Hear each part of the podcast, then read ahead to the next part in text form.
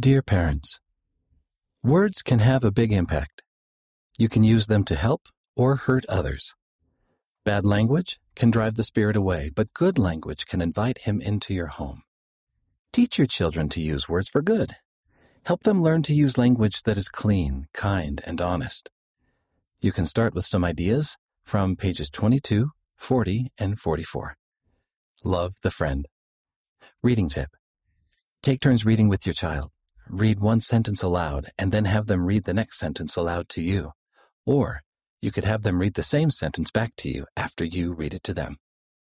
Read by Wes Nelson.